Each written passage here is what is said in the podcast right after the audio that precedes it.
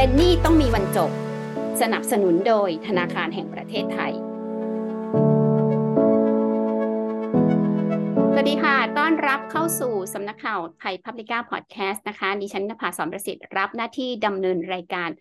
เรายังอยู่กับโครงการเป็นหนี้ต้องมีวันจบนะคะก่อนหน้านี้เราได้คุยกับผู้บริหาร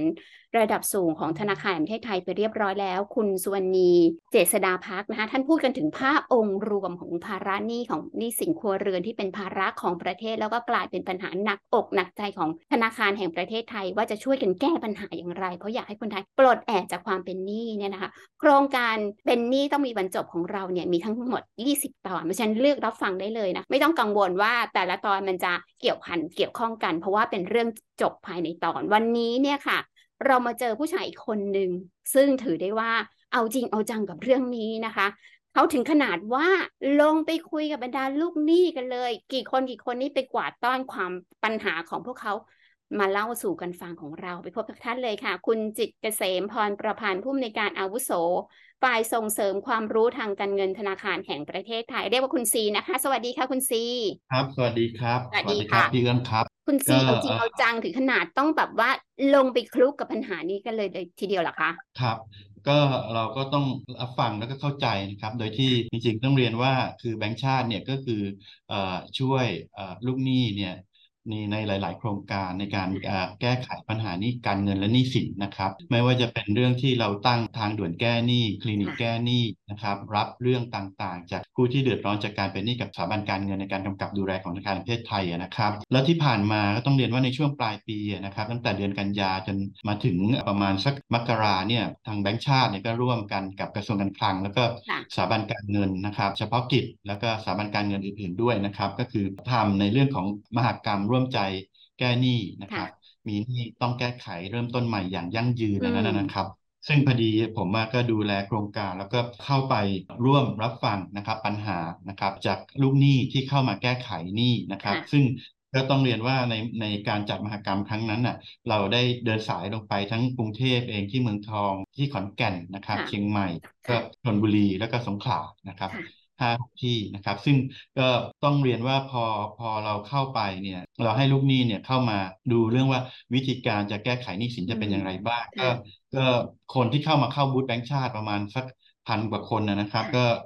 ก็ส่วนใหญ่เราก็พบว่าก็จะมีปัญหาหนี้บัตรเครดิตนะครับหนี้สินเชื่อส่วนบุคคลหรือพีโลนนะครับ คือคนเหล่าเนี้ยที่เข้ามาเนี่ยส่วนใหญ่จะเห็นเลยว่าเป็นหนี้หลายรายการนะครับ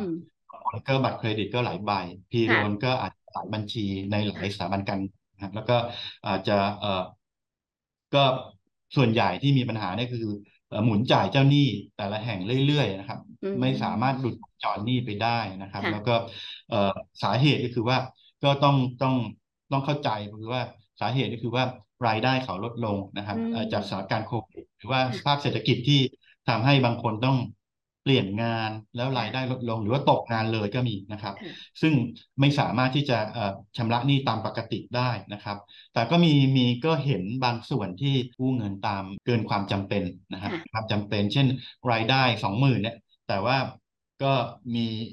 การ ผ่อนรถผ่อนบ้านนะฮะอืมผ่อนสินเชื่อตค่ะ่างๆเนี่ยหมื่นห้าตัวยกตัวอย่างสองหมื่นจ่ายหนี้หมื่นห้าเหลือห้าใช้พันส่วนก็เกิคนงไม่พอค่าใช้จ่ายในชีวิตประจำวันอืมนะฮะก็ต้องไปกู้เพิ่ม อาจจะกู้ค่ะเพิ่มบัตรเครดิตนี่แหละ หรือกู้สินเชื่อพีโลนหรือบัตรกดเงินค่ะสดนี่แหละค่ะมาหมุนนะครับ ก็คือก็คือ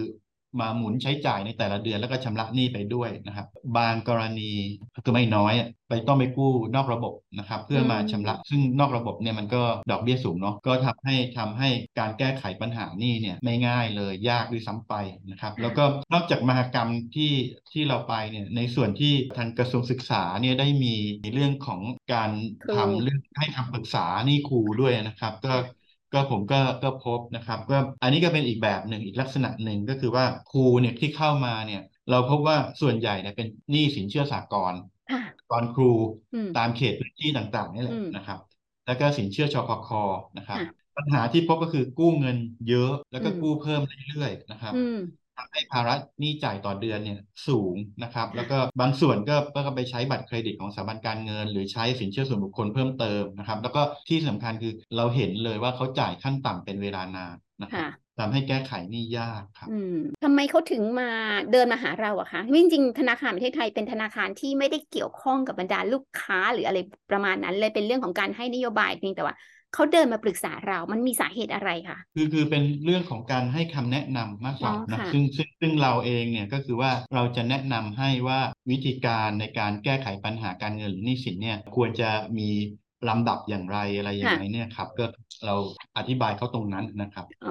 เป็นส่วนการใหญ่ให้คคืวามอเรารู้เราก็จะแนะนำว่าค่ะหลักการว่าสินเชื่อแต่ละประเภทเนี่ยค่ะก็ต้องดูเนาะเขาคิดดอกเบี้ยอย่างไร เช่นค่ะเอ่อบัตรเครดิตอะเขาสิบหกเปอร์เซ็นต์นะฮะดอกเบี้ยต่อปีสิบหกเปอร์เซ็นต์สินเชื่อส่วนบุคคลดอกเบี้ยสิบห้าเปอร์เซ็นต์นะครับค่ะถ้าเป็นหนี้แล้วเนี่ยควรจะควรจะชำระลำดับอย่างไรนะครับอืมหรือว่าสินเชื่อบ้านเนี่ยมันก็อาจจะไม่ได้ประมาณหก เจ็ดเปอร์เซ็นต์อย่างเงี้ยนะครับ ก็คือบางคนเนี่ยเขาอาจจะไม่เข้าใจคือเขารักบ้านเนาะเขาก็จะมุ่งจ่ายแต่บ้าน แต่กลับปล่อยให้อะบัตรเครดิตเนี่ยเป็นหนี้เสียอืมซึ่งนั่นน่ะเขาไม่สามารถรู้ได้เลยว่า ถ้าเป็นบัตรปล่อยให้บัตรเครดิตเป็นหนี้เสียไปแล้วอะถ้าหากสถาบันการเงินน่ะเขาฟ้องเนี่ยแล้วเราไม่มีเงินไปชำระได้เนี่ยตามบังคับคดีเขาก็จะสามารถมายึดบ้านได้อ่าอย่างเงี้บ้ายนคุณก็จะเราเสียต้องไปด้วยต้องแนะนำครับ ต้องแนะนำอืมให้เขาเข้าใจนะครับค่ะ หรือว่าเลือกการวิธีการชำระหนี้เนี่ยเลือกลำดับการชำระหนี้ก่อน คืออะไรที่ดอกเบี้ยแพงเนี่ยเราก็ต้องไปเลือกจ่ายไปก่อนนะครับอืมเป็นต้น เหมือนเราไปโคชชิ่งเขานั่นแหละว่าทำแบบใช่นี้ครับสิลองแบบนี้นะ มันน่าจะดีกว่าเราเรียกเหมือนเราเรียกพวกเรากันเองว่าหมอหนี้เนาะอ๋อครับครับเป็นหมอนี่ใจดีนะคะซึ่งจริง ๆ แล้วครับคุณซีเคยเล่าให้ฟังว่า มันกลายเป็นว่าตอนนี้เนี่ยค่ะคนที่อายุเข้าที่ฟังข้อมูลที่คุณซีไป สลับสลับตับฟังลงพื้นที่จริง ๆ เนี่ย กลายเป็นว่าคนที่เกษียณแล้วก็ยังมีหนี้เหรอคะครับต้องต้องเรียนว่าอย่างนี้ครับ จากที่เราเคยฟังเรื่องที่เราออกแนวทางการแก้ไขปัญหาหนี้ครัวเรือนอย่างยั่งยืนนะนะครับค่ะแล้วเรามีการวิเคราะห์ปัญหาเนี่ยต้องเรียนว่าคนไทยเนี่ยในรายงานเรื่องนั้นเราบอกว่า 8 ข้อเท็จจริงของการเป็นหนี้ใช่ปะใช่แต่ค่ะผมจะสรุปง่ายๆว่าเอาแค่สี่ละกัน คืออมคนไทยเป็นหนี้เร็วค่ะเป็นหนี้เยอะอืมเป็นหนี้นานค่ะ แล้วก็เป็นหนี้เสียนะครับค่ะเป็นหนี้เร็วเนี่ยคือหมายความว่าอะไร เป็นหนี้ที่อายุน้อย ไม่ใช่อายุน้อยร้อยล้าน อายุน้อยร้อยหนี้เนาะก็คือเป็นหนี้เร็วคือคนเจนซีเจนแซอ่านะครับ ก็คืออ่าเริ่มทำงานเนี่ยก็เป็นหนี้แล้วใช่ยี่ห้าถึงยี่สิบเก้าอย่างเงี้ย กลุ่มเนี้ยเอ่อผมประมาณอ่าจำตัวเลขประมาณคือคือว่ามีสี่จุดแปดล้านคนอืนะมครับอืมเกือบหกสิบเปอร์เซ็นต์น่ะ คนกลุ่มนี้เริ่มกู้ละเป็นหนี้ตั้งแต่อายุน้อย ส่วนใหญ่แล้วก็กู้คือประเภทไหนคะ ก็กู้นี่แหละครับ บัตรเครดิตค่ะนะครับสินเชื่อพีโลนค่ะแล้วก็ยานพาหนะโอ้นะครับอ่าเพราะงั้นแล้วก็คือในคนห้าสิบแปดเปอร์เซ็นต์เนี่ยก็คือหนึ่งในสี่นะเป็นหนี้เสียด้วยค่ะนะครับอืมเพราะงั้นก็จะเป็นก็จะเป็นอ่าอันนี้เป็นกลุ่มที่เป็น Gen Z เลย Gen Z ค่ะ Gen Y พอเริ่มนะก็เริ่มเป็นหนี้นะเป็นหนี้เร็ว อืมครับ อีกกรณีหนึงคือเป็นหนี้เยอะค่ะเป็นหนี้เยอะคือคือบอกว่า คือบางคนมีบัตรหลายใบอย่างที่ผมเรียนไปเมื่อเมื่อเมื่อสักครู่ก็คือว่าใช้จ่ายเอาบัตรหลายใบไปใช้จ่าย ไปใช้จ่ายเสร็จแล้วก็กู้วนซ้ำเนาะก็คือ กู้บัตรนี้ไปจ่ายบัตรนี้ค่ะหมุนเวียนหมุนเวียนไปนะครับ แล้วก็มีหลายบัญชีนะครับอืมซึ่งซึ่งคนเหล่านี้จริง ๆ เนี่ยเราสถิติเราเพราะว่าปรากฏว่าเขากู้เนี่ยสิบถึงยี่สิบห้าเท่าของรายได้เนาะโอ้โหเออ ถ้าถ้าเป็นเป็นเป็นสากลเป็นประเทศอื่นเนี่ยเราจะเราเราไปดูดูเนี่ยก็คือว่าประมาณแค่ห้าถึงสิบสองเท่าเองแค่ครึ่งเดียวก็คืออืมของของรายได้แต่คนไทยเนี่ยเป็นหนี้เยอะเพราะว่าหนี้เยอะอ่าคือสิบถึงยี่สิบห้าเท่าของรายได้ อันนี้ก็คือเป็นหนี้เป็นหนี้เยอะถามได้ไหมครัคะบว่าเป็นเป็นเพราะว่าการปล่อยกู้มันง่ายหรือเปล่า มันเลยทำให้เขาเป็นหนี้เยอะคะคือเขาเขาก็มีความสามารถในการชำระคือคือเขาก็มองว่าเขาก็ไปกู้กู้ก็ใช่มีการปล่อยกู้เยอะเหมือนกันครับ ครับอืม เขาก็แล้วเขาก็ไปยื่นกู้เนาะก็ก็ก็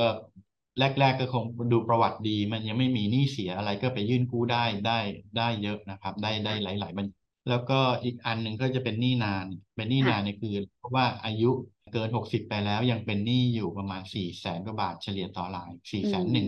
หมื่นอืมห้าพันบาทต่อราย แล้วก็ก็พออายุมากอย่างที่ที่เอื้องว่าก็คือ เรื่องของรายได้เนี่ย โดยเฉพาะอย่างพอเกษียณแล้วอะรายได้ก็ไม่ไม่ได้เหมือนเดิมค่ะความสามารถในการชำระหนี้มันก็จะจะย่อหย่อนลงไปค่ะอันนี้ก็เราก็พบว่าก็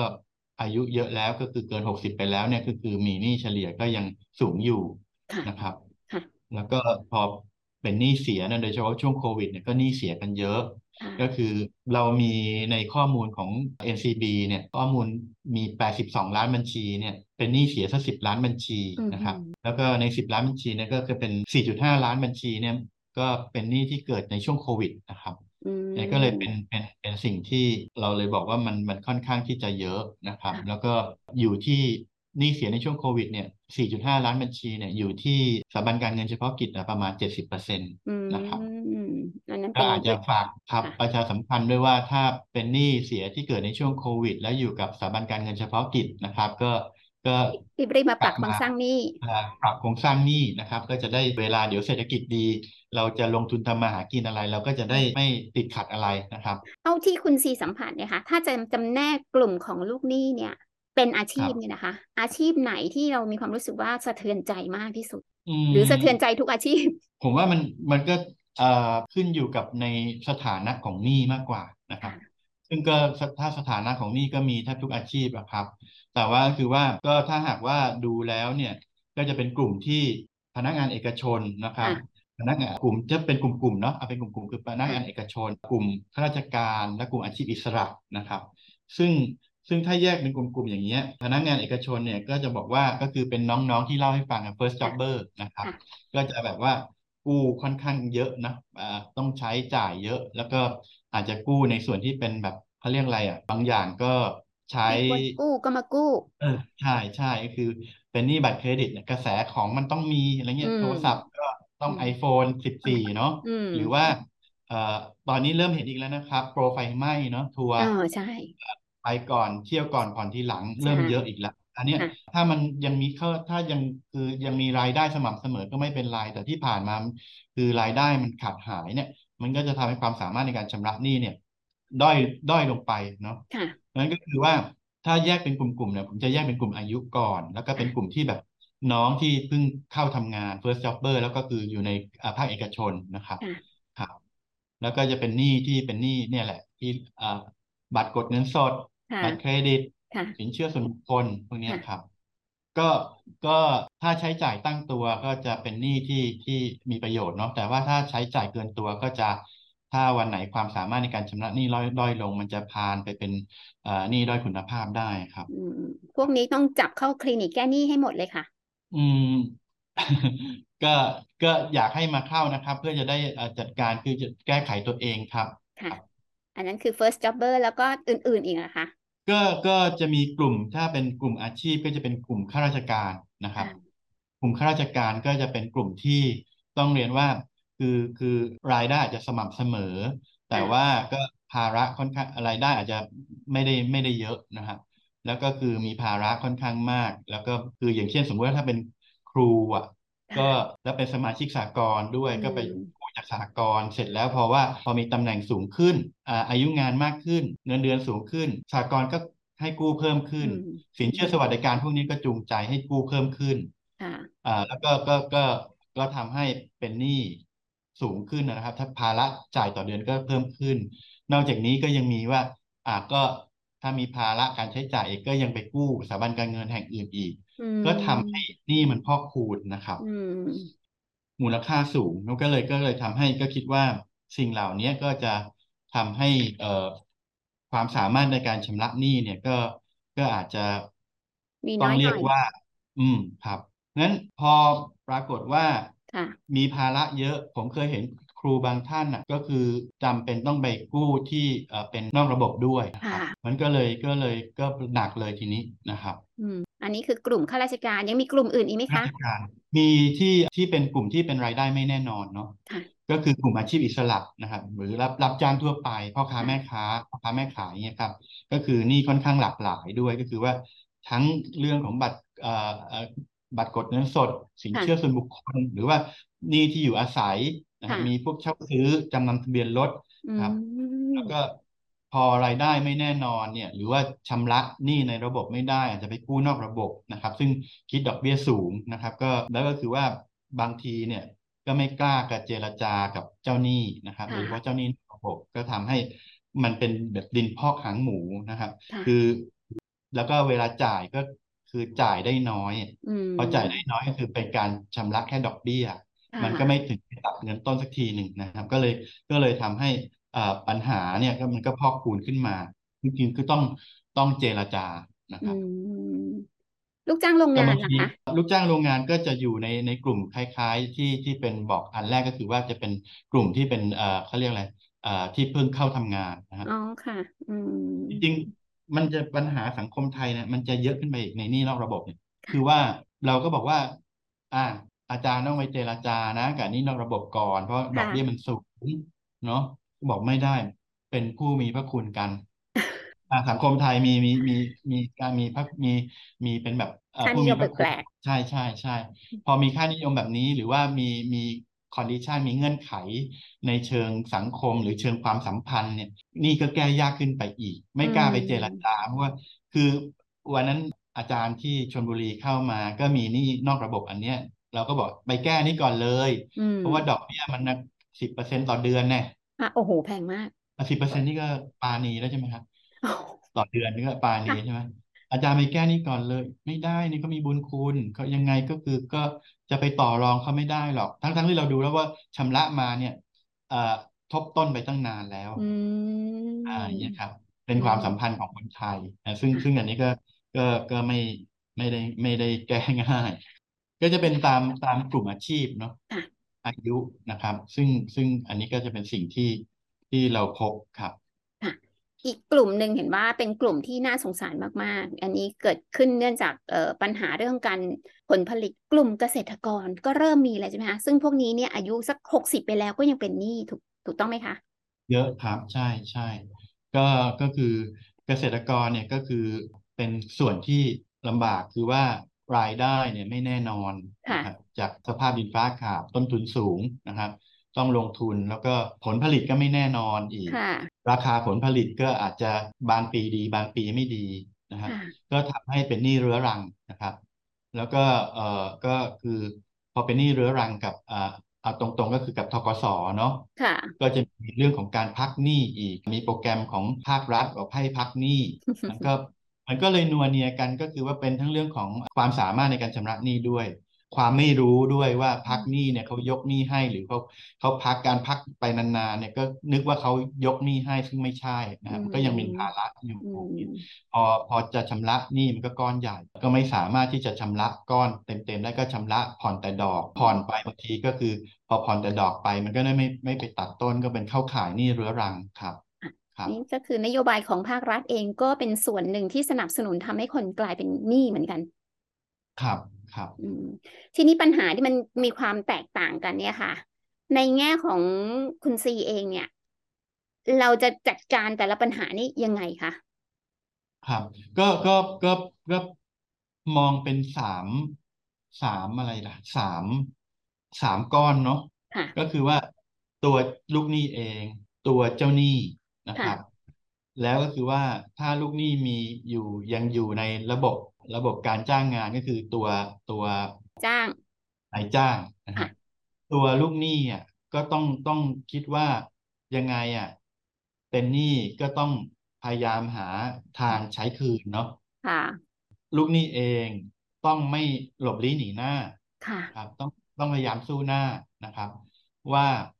ว่าพยายามสู้หน้าว่า เออมีหนี้ต้องต้องไปปรับโครงสร้างหนี้นะครับ ค่ะ แล้วก็เอ่ออีกอันหนึ่งที่สำคัญหนี้เนี่ยมันมาทีหลังแต่เรื่องของรายได้เนี่ย ค่ะ ก็ก็ก็เป็นสิ่งที่ที่คิดว่า ถ้ารายได้ประจำมันไม่เพียงพอ เราก็ต้องไปหารายได้เพิ่มละอืมเพราะยังไงเนี่ย ถ้าภาระหนี้มันมากกว่ารายได้อะเราก็ต้องหารายได้เพิ่มเพื่อเพื่อมา cover หนี้ให้ได้แหละค่ะ เนาะอันนี้อาจจะเป็นบทบาทที่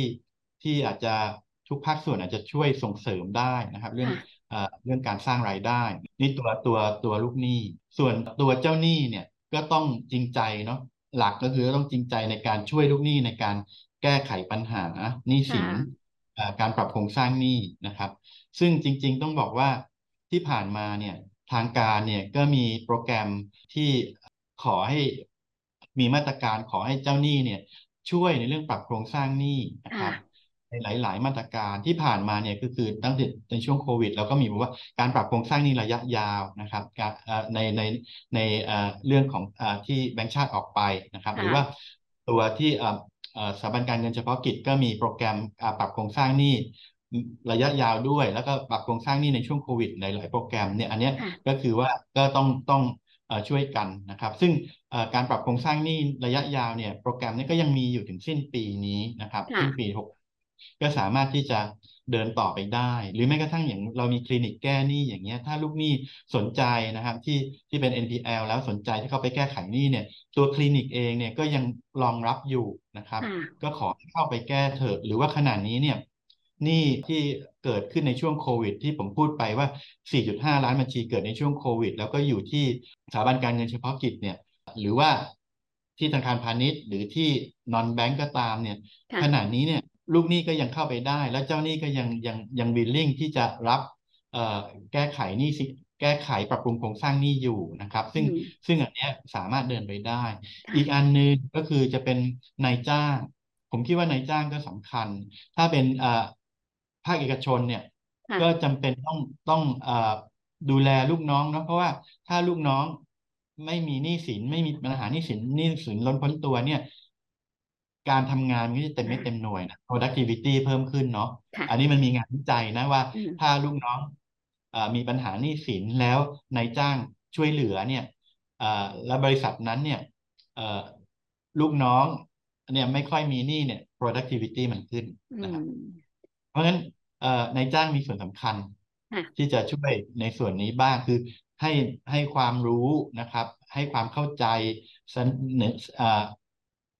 มีนายจ้างหลายหลายคนที่ติดต่อกับแบงก์ชาติอยู่ แล้วก็เราก็ไปให้ความรู้ทางการเงิน ให้การแก้ปัญหาการเงินหนี้สินอะไรปรับโครงสร้างนี่เนี้ยเขาก็เขาก็เขาก็ก็ก็ใช้บริการกับของเราอยู่ด้วย แล้วก็เราก็ให้ความรู้ไปนะครับ ก็มีนะครับ ซึ่งอันนี้ก็เป็นสิ่งที่สิ่งที่นายจ้างควรดูแล แล้วก็อีกอย่างหนึ่งเช่น ในส่วนที่เป็นหนี้ครูเนาะ อ่าแล้วก็มีการผลักดันว่าอ่าที่กระทรวงศึกษาอ่าเรื่องของการตัดหน้าซองนะครับ ให้ครูคุณครูเงินเดือนเหลือเอ่อมากกว่าสามสิบเปอร์เซ็นเพื่อสำหรับไปไปใช้จ่ายในชีวิตประจำวันต่อเดือนอย่างเงี้ยนะครับนี่ก็คืออ่าลูกหนี้เจ้าหนี้แล้วก็ในจ้างต้องช่วยกันด้วยนะครับครับถ้าทำแบบนี้แล้วเนี่ยปัญหาเรื่องหนี้สินครัวเรือนของเราเนี่ย มันจะเริ่มที่จะ อัตราการเพิ่มมันจะลดลงไปถึงถึงจุดระดับที่เราปกติคือพออกพอใจเนี่ยได้เมื่อไหร่คะหรือยังต้องทำกันไปแบบเนี้ย มันต้องทำต้องช่วยกันทำเรียนตามตรงเนี่ยมันต้องใช้เวลาครับค่ะก็ก็ก็พี่เอิญก็คงได้ยินว่าถ้าไม่ทำอะไรเลยในในเอกสารแนวทางการแก้ไขปัญหาหนี้สินครัวเรือนอย่างยั่งยืนเราก็บอกว่าถ้าไม่ทำอะไรเลยหนี้ก็จะอยู่ที่ระดับ 84เปอร์เซ็นต์ใช่ไหม แต่ว่าเราอยากเห็นที่แปดสิบเปอร์เซ็นถูกไหมครับ แต่ก็คือว่าต้องใช้เวลาแหละไม่ไม่ไม่ได้เร็วหรอก แต่ก็คือเรื่องของการอ่าเดี๋ยวทางอ่าเราก็จะมีออกมาตรการเนาะว่าจะต้องเจ้าหนี้ก็ต้องดูแลลูกหนี้อย่างรับผิดชอบนะครับ การโฆษณาจูงใจต่างๆเอ่อก็ต้องไม่กระตุ้นให้ให้คนใช้จ่ายเป็นหนี้สินแบบว่าเรื้อรังนะครับคือลูกหนี้ที่เอ่อเป็นลูกหนี้เข้าข่ายหนี้เรื้อรังเนี่ยที่จ่ายแต่ ดอกมานานเนี่ยควรจะมีข้อความหรือมีเอกสาร ที่เป็น generous หน่อยบอกลูกหนี้หน่อยว่า อย่าจ่ายแต่ขั้นต่ำเลย ถ้ามีเงินพิเศษโบนัสมาก็จ่ายเพิ่มขึ้นก็ได้ มันจะได้ไปตัดต้นให้เยอะหน่อยภาระหนี้มันก็จะได้หมดเร็วอะไรเงี้ยครับ หรือว่า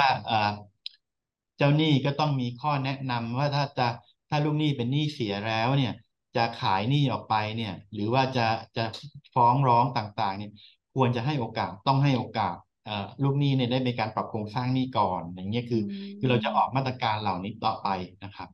แต่ว่าจริง ๆ แล้วการแก้หนี้เนี่ยมีสองประเด็นเองก็คือ ลดรายจ่ายเพิ่มรายได้หนี้มันถึงจะหายอย่างนั้นหรือเปล่าคะใช่ใช่ลูกหนี้ก็ต้องไปหารายได้ต้องลดรายจ่ายด้วยนะครับใช่แต่บางทีเอ่อที่เข้ามาอย่างที่ผมไปเอ่อเป็นหมอหนี้ที่มหกรรมในต่างจังหวัดเนี่ย ผมบอกเลย ถ้าพี่มีรถสองคันน่ะ แล้วพี่ผ่อนน่ะ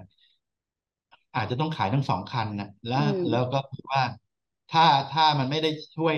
รถสองคันนี้ไม่ได้ช่วยพี่ทำมาหากิน แล้วคือเอ่อสร้างรายได้เลยเลย พี่ควรขายทั้งสองคัน อืมคือต้องตัดขายครับ ตัดขายสินทรัพย์ เพราะว่าถ้ายื้อต่อไป แล้วปล่อยให้ถูกฟ้อง ไอ้รถสองคันนี้ก็ถูกยึดอยู่ดีค่ะอืม เราขายขายรถไปซะก่อนเลย ยังได้ราคากว่าว่า ถ้าเขายึดไปแล้ว บังคับคดีแล้วไปขายทอดตลาด แล้วปรากฏว่ามูลค่ารถนั้นน่ะ มันยังไม่ถึงมูลหนี้ที่เขาฟ้องอะอืมก็ต้องไปหาเงินมาชำระอยู่ดี ค่ะอืมอ่าเพราะฉะนั้นมันมันก็มันก็ต้องต้องตัดใจเนาะบางอย่างอืมครับครับแต่จริง ๆ แล้วสุดท้ายแล้วก็คือ mindset ของลูกหนี้ค่ะ ว่าฉันตั้งใจที่จะแก้หนี้ ถ้าเรามีครับ mindset ว่าฉันเป็นหนี้แล้วฉันตั้งใจจะแก้หนี้เนี่ยมันจะมีทางออกทุกวิถีทางใช่ไหมคะ มีครับ ผมว่ามีครับ อืมก็ต้องเจรจานะครับ แล้วก็เอ่อต้องคุยแล้วก็คือสำคัญอะยังไงเนี่ยก็ต้องมี cash flow เนาะ อืมก็ต้องมีมีมีฮะมีรายได้มีมีเปลี่ยนสินทรัพย์เป็นรายได้กลับเข้ามาไปชำระหนี้ครับเอาละค่ะนี่ก็ได้ เนื้อหาจากคุณซีเนาะที่ได้ลงภาคสนามกันมา แล้วก็มีแนวนโยบายมีรูปแบบวิธีการกำลังใจค่ะ ในเรื่องของการแก้หนี้เนี่ยเป็นเรื่องสำคัญนะคะตั้งอกตั้งใจค่ะ เป็นหนี้ต้องมีวันจบแน่นอนค่ะ ขอบคุณมากนะคะ คุณซีครับได้ครับ ขอบคุณครับพี่ครับสวัสดีค่ะ คุณผู้ฟังสามารถอ่านเนื้อหาสัมภาษณ์ได้ที่เว็บไซต์ไทยพับลิก้าค่ะ อย่าลืม Subscribe กดติดตามที่ช่องทาง Facebook SoundCloud Apple Podcast Google Podcast Spotify และนี่คือ เป็นหนี่ต้องมีวันจบ พอดแคสต์ที่คุณต้องฟัง โดยสำนักข่าวไทยพับลิก้า